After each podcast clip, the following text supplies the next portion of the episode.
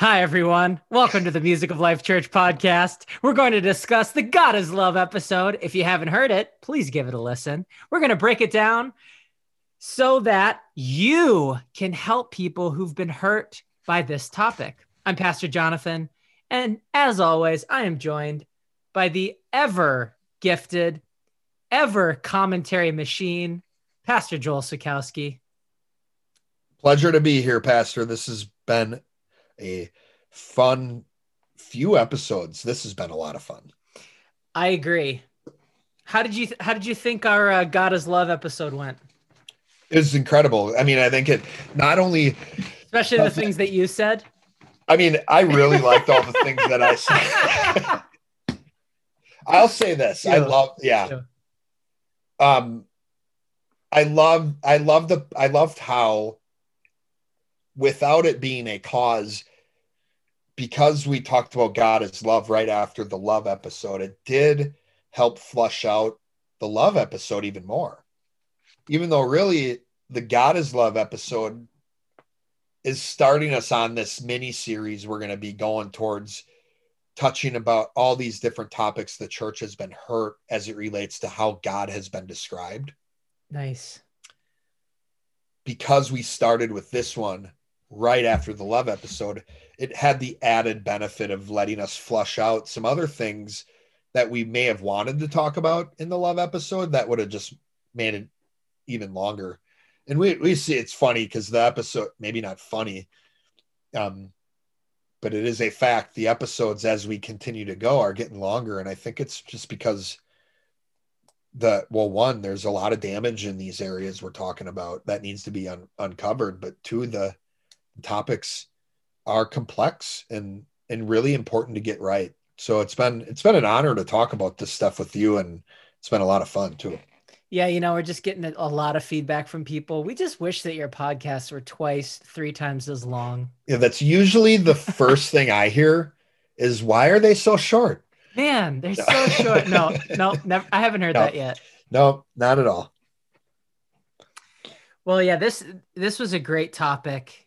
Um, God is love, and one of the one of the first things uh, that stood out to me in the episode is how people are defining that word "is" in this in the scripture that says God is love. When they're saying, like, if you were to ask someone, who is God? It's very easy to say, well, God is love, because it's really close in my brain. You know, these these words are associated together. Oh, yeah. Who is God? Well, God is love, and that's how it gets defined.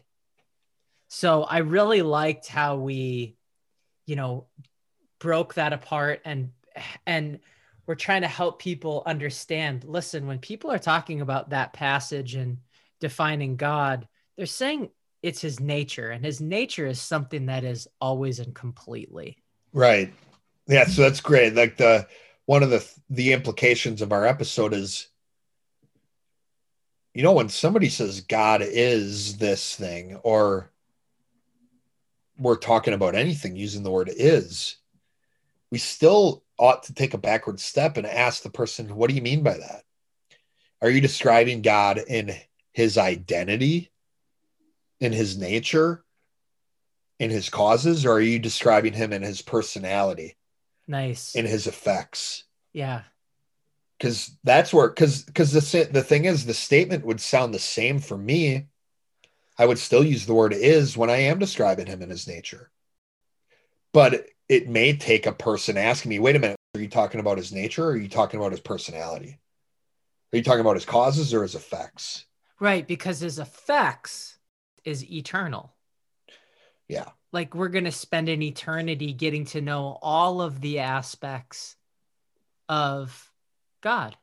Yeah, everything that in, everything that encompasses him is something that it's it is infinite. It is this this God that I'll never completely grasp everything that he's about. But I can and ought to know what everything's guided by. His nature. So understanding God's nature, we're going to take multiple different episodes to understand this. We're going to unpack this more. And what's going on in the church and is that we've embraced so much man-made doctrine regarding all of these topics that we're going to be talking about. And so that was one of the reasons why we wanted to talk about God is love. But here was a question that I had for you. You know, in this episode, I, I heard so much about, you know, contradictions, contradictions. It's a contradiction. God is love is contradictory. And I feel like you are someone who's really good at spotting contradictions. So the question that I have for you is, I feel like I'm a pretty, I'm generally pretty trusting of people. And I give people like very easily the benefit of the doubt to the point where I can end up enabling people. So I don't want to enable people. And I do want to be able to get better at spotting a contradiction. So my question for you is, um, how would I grow in my ability at finding out man-made doctrine or, or traditions or contradictions? Like, how do I go about doing that and improving my ability and helping other people improve their ability? So The the first thing that I would try to do is make sure you understand the keywords that make up your worldview. Mm. What are the, so for instance, God, man, love, faith, grace, salvation, the church, mm. Jesus, mm. all these things. You know, even, you know, words like the beginning. How did this all start? What's my explanation for evolution? What's my explanation for creation? The thing is, contradictions don't exist. Conflicts do. Okay.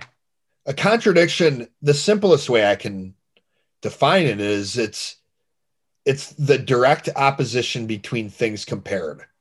Now that just sounds like a bunch of philosophic mumbo jumbo, even to me, but Here's the here's here's a great explanation of it that'll help um, pan it out for you. I can be happy and sad at the same time. I know I experienced that when my stepdad died. Mm. He was battling dementia for years, so I was happy he was done with this battle, but I was sad that my stepdad died. Right. Now that's a conflict. A contradiction would be like me saying, I can be happy and not happy at all at the same time. That doesn't exist in reality. That can't be true. Mm. If I see something that is a contradiction in my belief system, especially these foundational beliefs, that ought to expose to me areas where I need to change the definitions of these key words, mm. because God doesn't contradict himself. God's word doesn't contradict itself, especially when we're talking about the causes in God's word, the definitions of these words, they don't contradict themselves. But the first thing I need to do is just state, what do I believe? And what do I mean by what I believe? And then from there, I can start going through comparing and contrasting my beliefs to God's word. And this goes back to the humility episode, right? I need to be open to at least the possibility that I'm wrong about what I believe, hmm. even if it's something that I've been taught in the church my entire life. Oh, man. So that would be my advice to somebody who wants to improve in growing and identifying contradictions. It's like what I've learned about the experts of counterfeit, of counterfeiting money. They spend the majority of their time or most of their time becoming experts over what a real dollar bill looks like. That's great. Anything outside of that real dollar bill automatically is a, is a red light, and it it's possible it's counterfeit. So that's what we can do. If I, if I under, so what I ought to start with is, what do I believe? If I start in a place where I'm just tearing down a belief system, why am I doing that? It's because I have some bias in me already. That's tr- there's something in my brain already saying, this is flawed. I want to prove it wrong. But if I start from a place of what do I believe? What does the Bible say? And where are they different? That's these differences is where I'll find the contradictions. Because ultimately, another easy way, way to see how contradictions are manifest in our lives is every time you get in an argument. Every time you argue with somebody over anything, mm. what the two people are doing is trying to expose the contradiction in that other person's beliefs. Mm. That's it.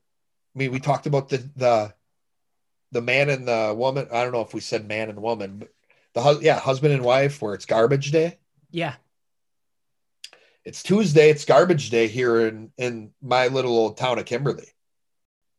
If my spouse has the expectation on me that I'm going to bring the garbage out, and I've said I'm going to bring the garbage out, and it's Tuesday and I haven't done it, she could start arguing to me. She's trying to expose this contradiction. What's the contradiction? You said you'd take the garbage out. It's Tuesday. The garbage isn't out. That doesn't make sense. Right. And I could even argue, well, I was busy with the meeting. I was busy preparing to record my podcast and, and all this. What am I trying to do? Resolve the contradiction. Nice. So that's really the, every argument we have with anybody is really about a contradiction.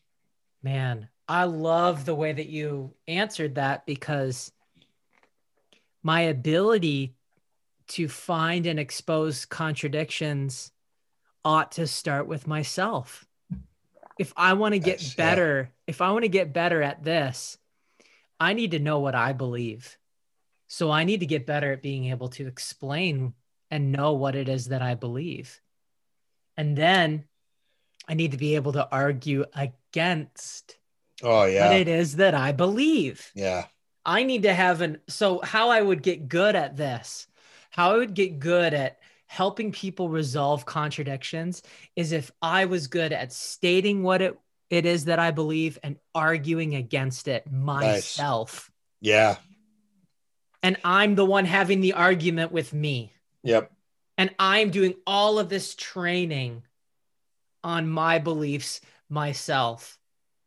And that is just, that is so powerful. And it, you know what it is? It's also an example of you dealing with the log in your own eye before you try to help somebody else with the speck in theirs. My goodness. You're actually qualifying yourself to be able to help someone else. My goodness. Because you're not just trying to identify contradictions in other people's lives. You're first trying to find them in your own. So yeah, this, and and that's really where, what we're doing with the First John four eight, First John four sixteen, both say God is love. Yeah. We're taking those statements, which we know to be factual, and we're seeing how does it fit with everything else the Bible says about God? Because, wait a minute, it says God is love, but then in Jeremiah it says, God told Jeremiah, I'm done answering prayers. You know, it says God is love, but then at the end of Revelation, it says God's throwing everybody in the lake of fire. He says it's he's angry. Or not everybody, the people who deserve to be there. Yeah. And he's he's angry, right? There's times where where God's angry. Right. It, yes. And there you go. Remember, we t- anger comes from an unmet expectation, right? Yeah. So it means God wasn't loving in that circumstance. Those are conflicts. Yeah. If I don't resolve them according to what God means by the, the words he uses, they'll, if I don't do that, they will, in my brain, be handled like a contradiction. Right. And when I have contradictions in my thought process, it results in depression. Oh, man. And we'll, like we said in previous episodes, we'll we'll unpack that more and more as we go on. But that's, that's why contradictions in reality, in our external reality, don't exist. When I have a contradiction in my thought process, it results in my brain depressing me, trying to get my attention, trying to alarm me. Hey, you have a flawed belief, Joel. That's how big this stuff can get, especially when we're talking words like God, words like love, words that are foundational to everybody's worldview. It's a huge deal. It is. Wow. So, you know, that strict perspective, the limitation perspective is God, God is love because it says so. Because the Bible and, says so, yeah. Right. In First John four. Yep. That's it. It says it. That's what it is. But when someone says, when someone comes at it from the limitation perspective, again, they're not addressing why it says what it says. Right. Like one of my favorite lines is, you know, that you say in the in the podcast is it's a, it's about the why. Yep. It's it's all about the why. And so the way to address that is to, that you were sharing was to ask people, well, if God is love, what is your definition for love? Yep. Why is, and and you are, you're going to the why. You're just You're you're going past the fact or the what. It, I know that it says this factually in English. Yes, there is no doubt that it says that, but why? What does it mean? Yes. And now we're back to a definition. And and and then yeah, it's it's amazing you expose the contradiction. And then oh, I would be remiss if we didn't talk about Pastor Dick Tater's call. Yeah, that was uh, somber. he seemed he didn't seem like he was having as much fun as as normal. Um, he admitted being angry. He said we were becoming his enemies. Not yeah. quite his enemy yet, then, but but on the path there. Yeah. And it's funny. A, a lot of if and what's what's cool is is I'll just say this without trying to. without trying to put this on Pastor Tater, but when we have non-contradictory definitions of key words, mm-hmm. we start understanding other concepts in a way we never did before. Because I understand love according to God's definition, when someone talks about being angry, I have a greater understanding of what that means. When someone talks about me being an enemy, I have a greater understanding of what that means. So whether he's aware of it or not, or let me say it this way, any person who would say they're angry or you're my enemy, whether they're aware of it or not, is actually revealing to a person who has an understanding of love that some really deep things going on within that person's thought process. Mm. If someone says those things to me, I'm immediately thinking, whoa, this is a lot ser- a lot deeper than just what is being said. What about you? What was your, what were your thoughts with Pastor Tater's call? Um, yeah, it, I feel like it, it, it took a turn. I don't know what his calls are going to be like in the future, but it was, it was a totally different tone. Yeah, it was. Than than what we've heard from him. And I know that, you know, I know that voice tone and all of that isn't isn't objective. Uh however, I am vibing from him that he is very upset. So I think it's important, you know, like as we go forward with with with Pastor Dick and and his comments. That again, it's just, we know that he's, he's an older guy. He's older than us. So I want to make sure that we are, are consistent and approaching him respectfully going forward, no matter how upset he is at us. Yeah. Let's try to come alongside him. Right. Yeah. So, um, I, and I do, I, I, So I'm I'm glad that he's calling. I, I appreciate it. And it, it, it is, it's like Pastor Dick is constantly showing us one side of the spectrum. Yeah, you know, he sure one, is. One side of the argument. So it's a great opportunity for us to handle some someone coming from that side well. Yep. So the the strict side is God is love, and they can't define it. The loose side is God is love. The loose side is God is love, and we, so I'm I'm asking a question here, is God is love and it can't be defined? Or I would, maybe maybe it's this way, the the strict side is God is love and it can't be defined, and the loose side is God is love and it shouldn't be defined, because that would put God in a box. Oh.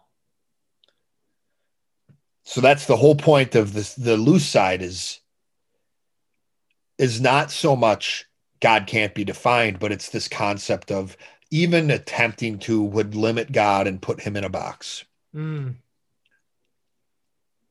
Okay. So the strict side is just purely, uh, it's the because I said so response, because the Bible says so. Yep, yep. And that's where it leads to uh, contradictions, like we had, we addressed. And then the God is love, he can't be defined, don't put him in a box. Or God is love means he is this big, wide open feeling. Yeah, yeah. Leads to universalism. Yep. So this is something being taught in the churches and in, in churches in America today. There are uh, a big multitude of them teaching this now. So I, th- I think that's why this is so important that we talk about this and address this, because this is, this is the church. People right. are getting just pumped with contradictions when they go into a service, and they leave in a worse spot. And so what it does is it causes us to take a look at the church and see people's, the confidence in who they are, which is if God is the rock, then the first thing that we build upon with anything goes back to him. Right. Including ourselves and who we are. Yep. Would go back to eventually asking all of these questions. The pattern would be, well, we got to start with God, because he was before us.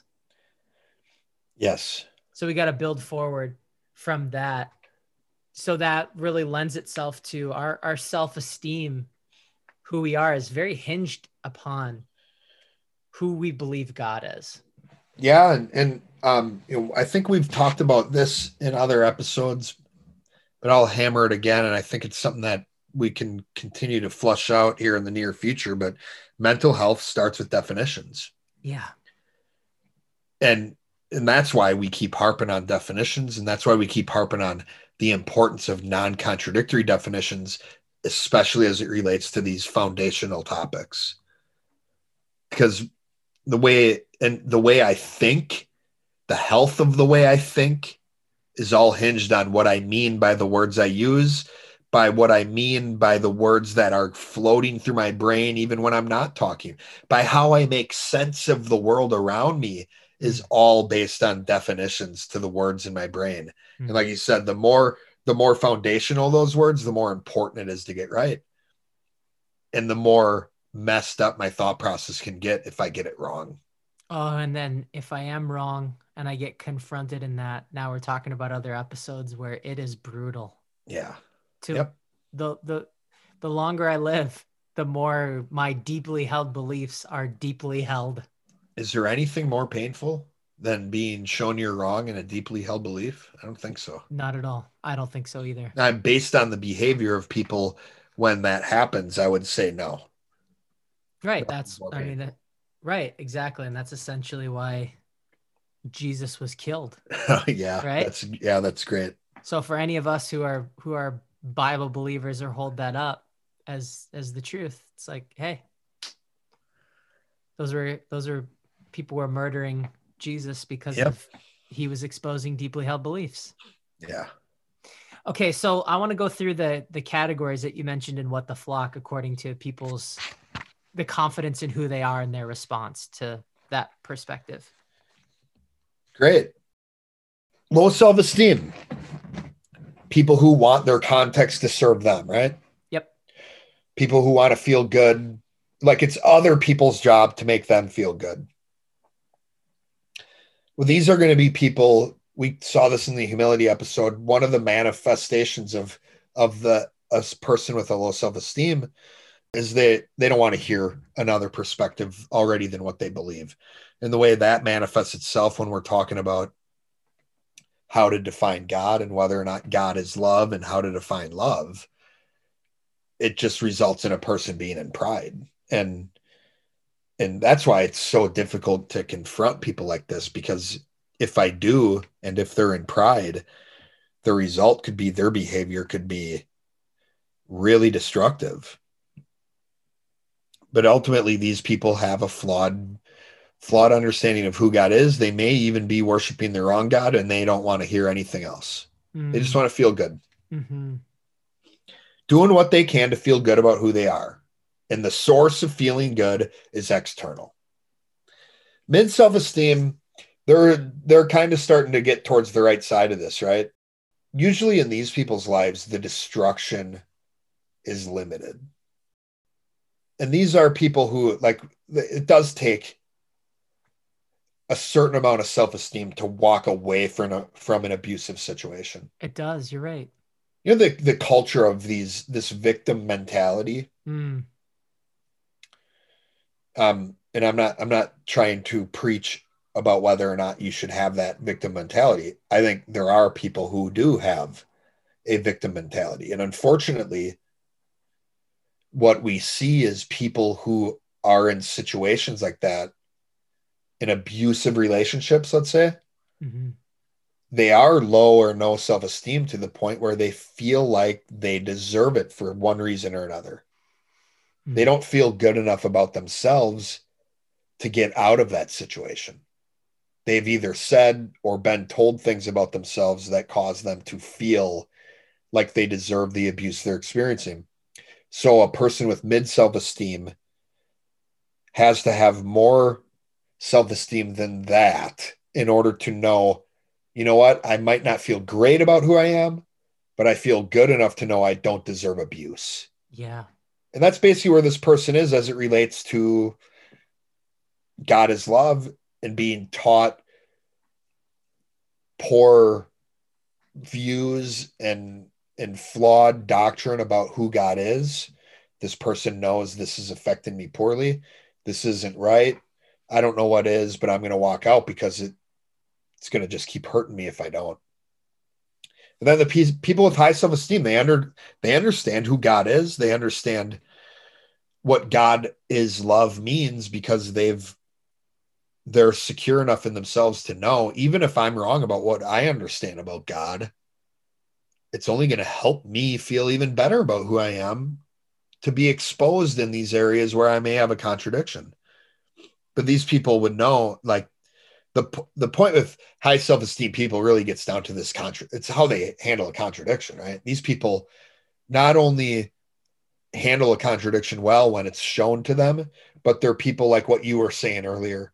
They are seeking them out in themselves first. Cool. So that would be the these low, mid, and high self-esteem perspectives I would see. That's awesome. And then I I, I want to talk about the, the ultimate answer. And what we said is, as to God's nature, it is loving. And how that is how that is the the answer, the ultimate answer. And we kind of, you and I went on this journey of, let's see how many different ways we can right. describe what that means in, in regular two hundred speak. That was good. Um, I think what, what's great is that the ultimate answer brings us back to, or brings me back to earth, where it's like, okay, the topic we're discussing isn't God's nature. We're talking about God as love. Right.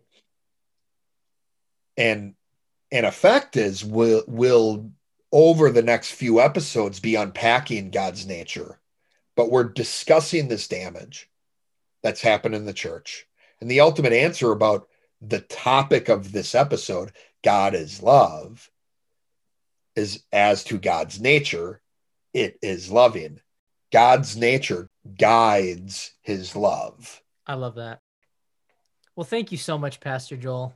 And thank you to everyone who's listening. This has been the Music of Life Church podcast.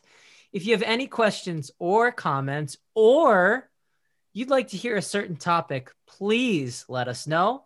We will see you next time.